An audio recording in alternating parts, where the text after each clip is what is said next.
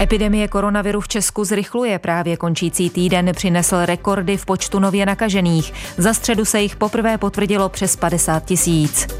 Vysoká čísla hlásí celá Evropa. Některé země, třeba Dánsko, ale opatření zmírňují. Berlín zvažuje povinné očkování. Jednání o napjaté situaci na ukrajinsko-ruských hranicích zatím řešení nepřinesla. A sněmovna ani po třetí volbě nemá šestého místo předsedu.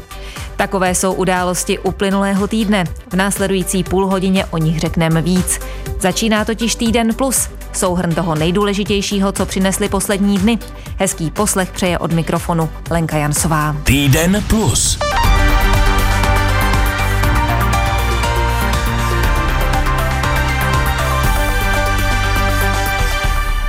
Nakažených COVID-19 v Česku dále rychle přibývá. Za pátek hygienici evidují 47 tisíc nových případů a k tomu přes 8 tisíc podezření na reinfekce. Minulý pátek byla nově nakažených přibližně polovina. Uplynulý týden taky přinesl absolutní rekord. Za středu se potvrdilo poprvé za epidemii přes 50 tisíc infikovaných za den. Nejrychleji se COVID-19 dál šíří v Praze a jejím okolí. Počet hospitalizovaných se od minulého týdne mírně zvýšil. V nemocnici nemocnicích je teď s nákazou přes 2000 lidí. Podle redaktora Vojtěcha Tomáška šíření koronaviru zrychlilo i ve školách. Učitelů v karanténě nebo izolaci přibývá. Některé školy tak mají problém zajistit běžný provoz. Protože ale zatím nemůžou vyhlašovat delší ředitelské volno, musí o omezení výuky žádat ministerstvo školství. Od pondělí se taky musí připravit na nová pravidla testování. Nebudou ho muset podstoupit žáci ani učitelé, kteří měli v uplynulých 30 dnech pozitivní PCR test. Pomůže nám to, dejme tomu, tak až jako v té půlce března bych řekla, až teď je to promoří, ale já, co mám třeba učitelé nejvíc doma, tak jsou na karanténě se svými dětmi, ne na izolaci. Popsala viceprezidentka Asociace ředitelů základních škol Hana Stýblová. V týdnu by taky mělo ministerstvo zdravotnictví oznámit, v jakém režimu má testování pokračovat. Kolik škol je celkem kvůli koronaviru zavřených, rezort neeviduje. S přibývajícím počtem nakažených v Česku roste taky zájem o PCR testy. Třeba v Karlovarském kraji se v pátek tvořily delší fronty před odběrovými místy.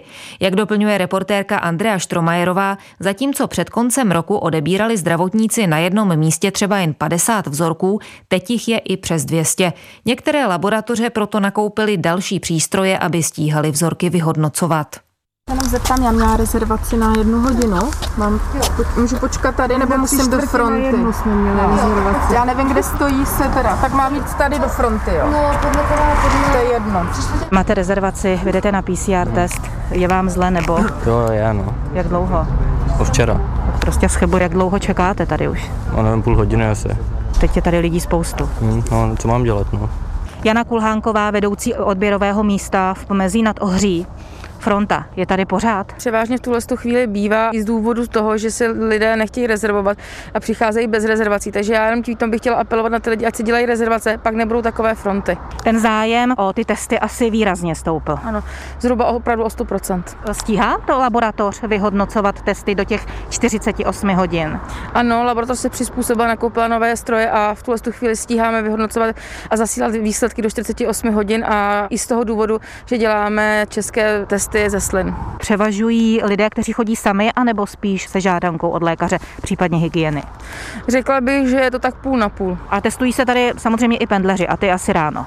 Ano, pendleři se testují většinou antigenama, ale tady byl pokles zhruba 80% zájmu. Kolik vy denně jste schopni udělat PCR testů? Jsme v tuhle tu dobu schopni udělat 250 PCR testů denně. V tuhle tu chvíli děláme zhruba nějakých 180. Tak, vy jste očkovaný? Ne. A vy máte žádanku od lékaře? Mm-hmm. Jo. To vám vystavil lékař nebo hygiena? Ne, lékař mi řekl, že si mám rezervovat, že, mi to, že to tam jakoby pošlu. Jo, děkuju. 48 hodin vám přijde na e-mail i na telefon číslo výsledek, ano? Mm, tak já díky, mějte se na sklé. Ve frontě čeká také Pavlas a Vy jste měla rezervaci? Mám rezervaci, no. A přišla jste včas? Jo, nebo? jsem tady včas. Teď, teď to zrovna bych měla být na řadě. No. Čekala jste, že tady budou před vámi e, lidi stát, že bude menší fronta? Asi jo, jako je to úplně v pohodě. Oni jsou tady i neregistrovaní lidi, tak se když tak ozvu, když bude třeba, ale nějak teď zkusím počkat, není jich tady tolik. Není tady taková fronta, no. není tolik lidí před vámi. Vydete na PCR test uh, sama nebo s doporučením lékaře? No, potřebuji pro svůj klid, spíš tak jako jdu sama, no. Dělám ve škole, takže tam jako o to teď jede hodně hodně. No. Laboratoře v kraji odhalily za den přes 12 nových nákaz. Je to nejvíc od začátku pandemie. Popisuje Andrea Štromajerová. Od pondělka se pravidla testování v Česku změní. Lidi s pozitivním PCR testem na COVID se nebudou muset 30 dní testovat v zaměstnání ani ve škole, ani jít do karantény. Schválila to vláda.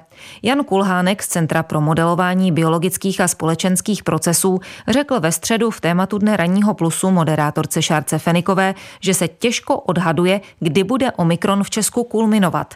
Podle Kulhánka je taky předpokládaný počet denních přírůstků několikanásobně vyšší, než ukazují statistiky.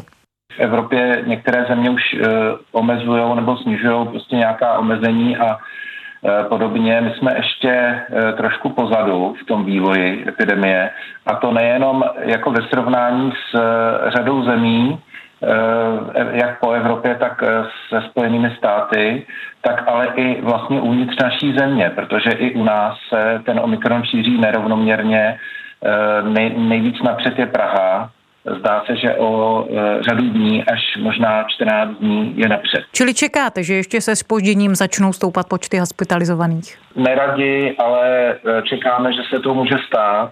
E, ono taky to souvisí s tím, že se poměrně dost rezignovalo na Eh, takový ty základní epidemiologické nástroje. V podstatě skoro nefunguje eh, trasování, eh, velmi omezeně funguje testování. Já rozumím těm souvislostem, jo, prostě těch testů musí být dostatek a musí, musí ta infrastruktura testovací fungovat, ale prostě vycouvalo se s testováním ze škol, řada testování funguje na samotestování, takže a to jsou případy, které se do těch čísel vůbec nedostanou. Jo, takže Eh, je to tak, že v tuhle chvíli eh, máme poměrně, eh, jedeme na takový jako volný průběh té pandemie a do určitý míry zase, aniž bychom strašili, to nechcem, tak ale žijeme v takový trochu naivní představě, kterou bohužel dost podněcovala řada takových jako chlácholivých zpráv, v médiích z řad eh, některých odborníků a i teda některých jako vládních činitelů, nebo jak to říct, že ten Omikron je jenom taková rýma, ale on není taková rýma. Omikron je pořád poměrně komplikovaná nemoc, která eh, nám může ještě zkomplikovat život, bych řekl. Vysvětluje Jan Kulhánek. Kvůli Omikronu musí taky školy v Česku řešit komplikace s lyžařskými kurzy. Přesouvají termíny a mění rezervace kvůli dětem v karanténách. Jak zjistila reportérka Jitka Englová, třeba Klatovské gymnázium připravilo na letošek pět kurzů. Někteří studenti ale místo na sjezdovce skončili na online výuce. Tak ze začátku mě to hodně mrzelo a jako můžu říct, že jsem někdy i byla i jako naštvaná, ale pak jsem si uvědomila, že teď s tou situací je asi lepší, kdyby jsme zůstali teda doma, no, protože nás bylo hodně málo na ten lyžák. To už se místo na horách, na sjezdovce, povídám se studentkou prvního ročníku gymnázia Mahulenou Krýslovou v Klatovech na chodníku. Nás by jela v podstatě třeba polovina. Slovo má spolužačka Valerie Drahonská. Já z toho osobně moc nadšená nejsem, jelikož jsem se na to skutečně těšila na moje spolužáky a na ten kolektiv a potom i na sníh, který jsme měli slíbený v tu dobu. Páni učitele slíbili? No, sliboval pan učitel, že bude.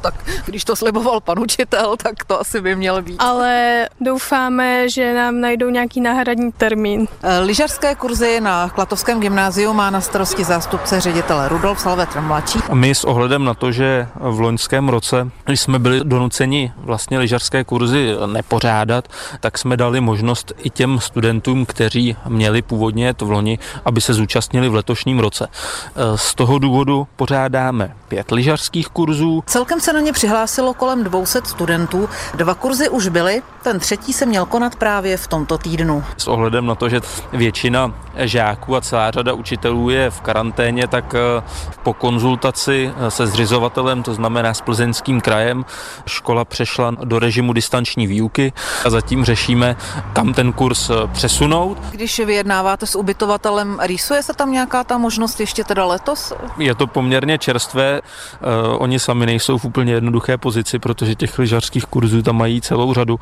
takže uh, sami přesně neví, jak s tou situací naložit.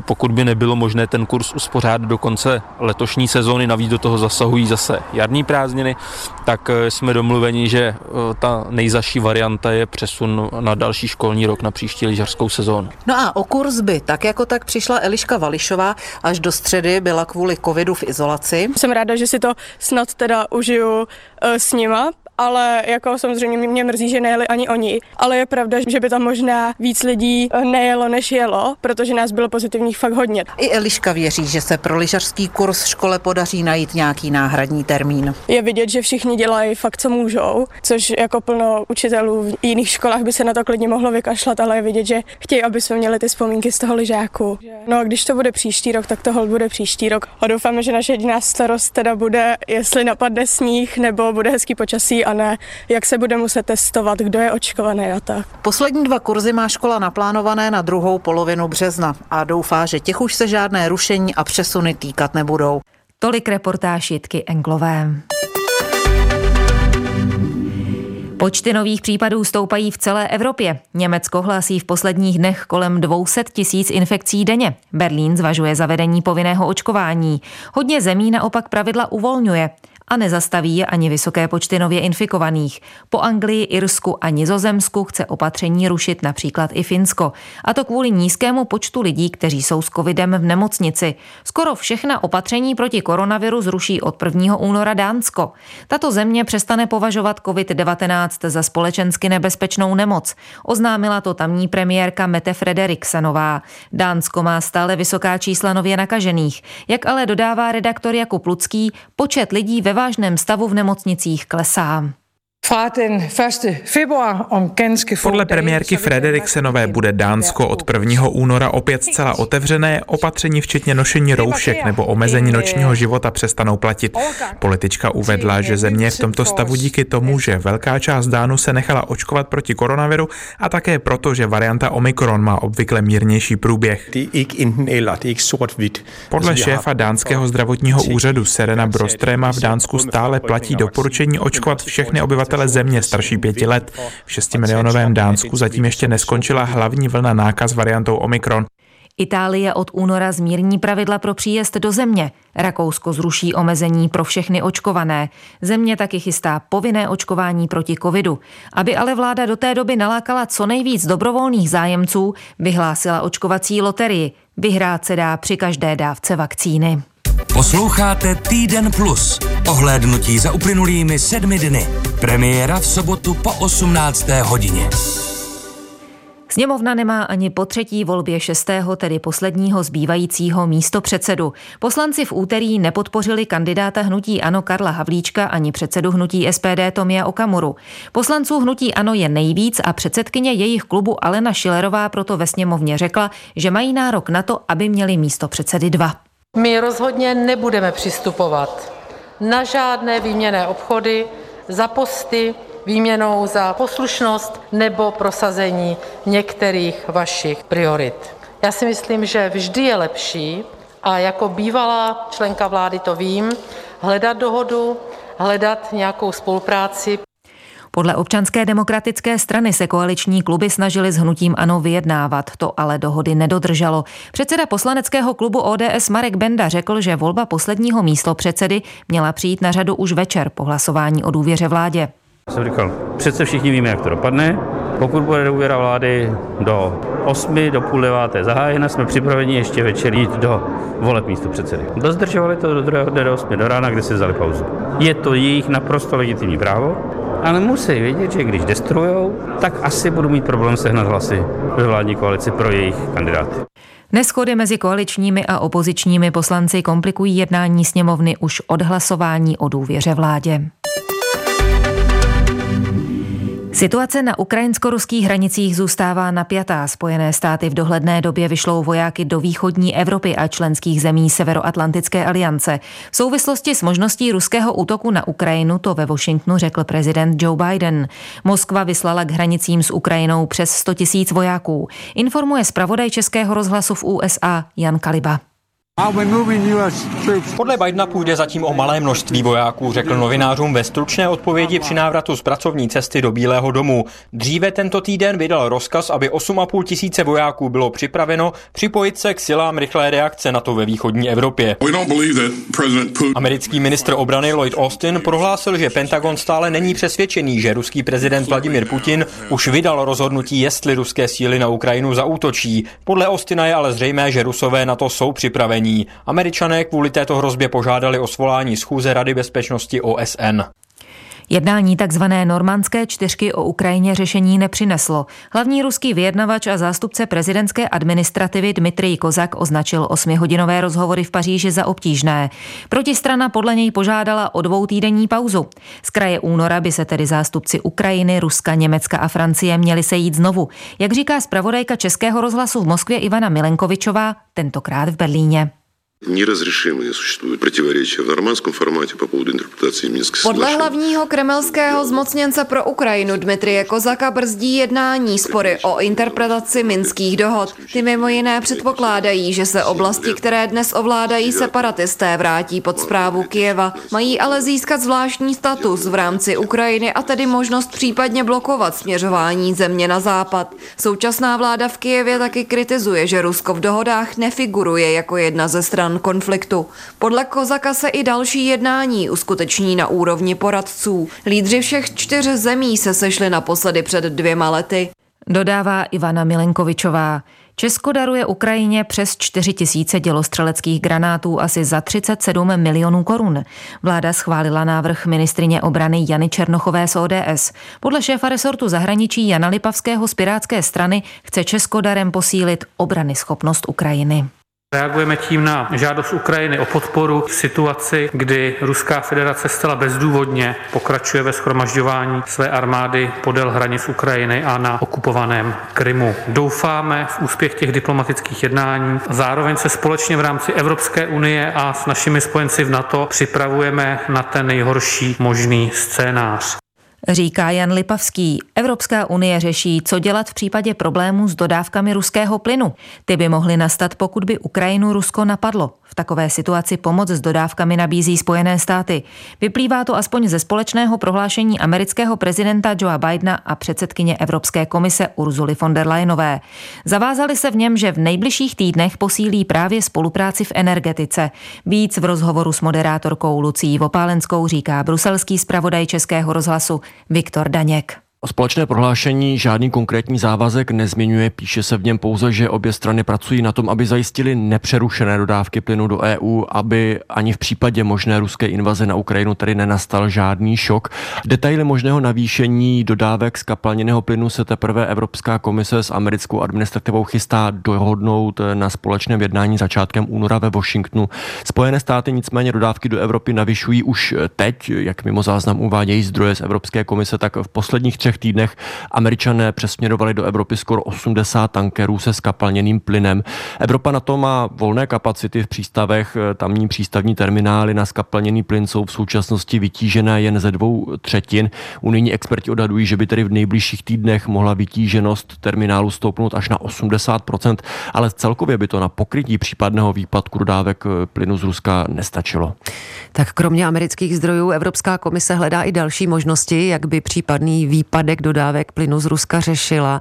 Jaké se nabízejí alternativy? Rusko do Evropské unie dodává 40% spotřeby zemního plynu, je tak jeho největším dodavatelem, těsně následovaným Norskem s 39% Některé státy, zejména jeho východu Evropy, jsou přitom na Rusku zcela závislé. Zhruba 20 tedy tu zbývající část pak tvoří skapalněný zemní plyn z různých koutů světa, nejen ze Spojených států, byť ty jsou největším dodavatelem, ale američtí těžaři mají kvůli celosvětově zvýšené poptávce jen omezené možnosti, jak dodávky dále navyšovat.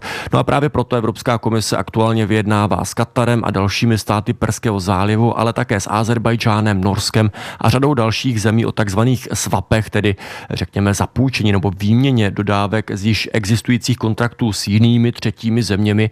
Primárně by se ale Evropa musela spolehnout na své vlastní zásobníky zemního plynu. Ty jsou ovšem aktuálně z víc než poloviny vyprázdněné, což je stav, který letos nastal výrazně dříve než v minulých letech. Každopádně bavíme se o hypotetickém scénáři, zatím se neobjevily zprávy, že by výpadky dodávek ruského plynu skutečně bezprostředně hrozily. Podle Viktora Daňka obsahuje společné prohlášení Bidena a von der Leyenové závazek, že by Spojené státy plyn do Evropy dodávaly za cenově dostupných podmínek. Agentura Reuters s odvoláním na analytiky ale píše, že by jakékoliv narušení dodávek plynu z Ruska prohloubilo problémy s drahými energiemi. David Stulík, analytik Bezpečnostního centra Evropské hodnoty, bývalý diplomat a bývalý mluvčí zastoupení Evropské unie v Kijevě, v tématu Dne ranního plusu odpověděl moderátorovi Janu Burdovi na otázku, jak zatím hodnotí postup zemí Severoatlantické aliance i významných evropských zemí, když reagují na požadavky Ruské federace. Ty požadavky jsou nepřijatelné, jsou nerealistické, takže tady vlastně na to a celý západ vlastně neměl jinou možnost, než je odmítnout, protože jejich přijetím bychom de facto sami sebe odevzdali do rukou vlastně ruské politiky, ruské, ruské federace a ta reakce musela být jednoznačná, protože jiná být ani nemohla. V tuto chvíli, pokud eh, sledujeme výsledky jednání nebo alespoň náznaky z nich, jak reálný je podle vás eh, řekněme vojenský konflikt, otevřená invaze ruské armády na Ukrajinu?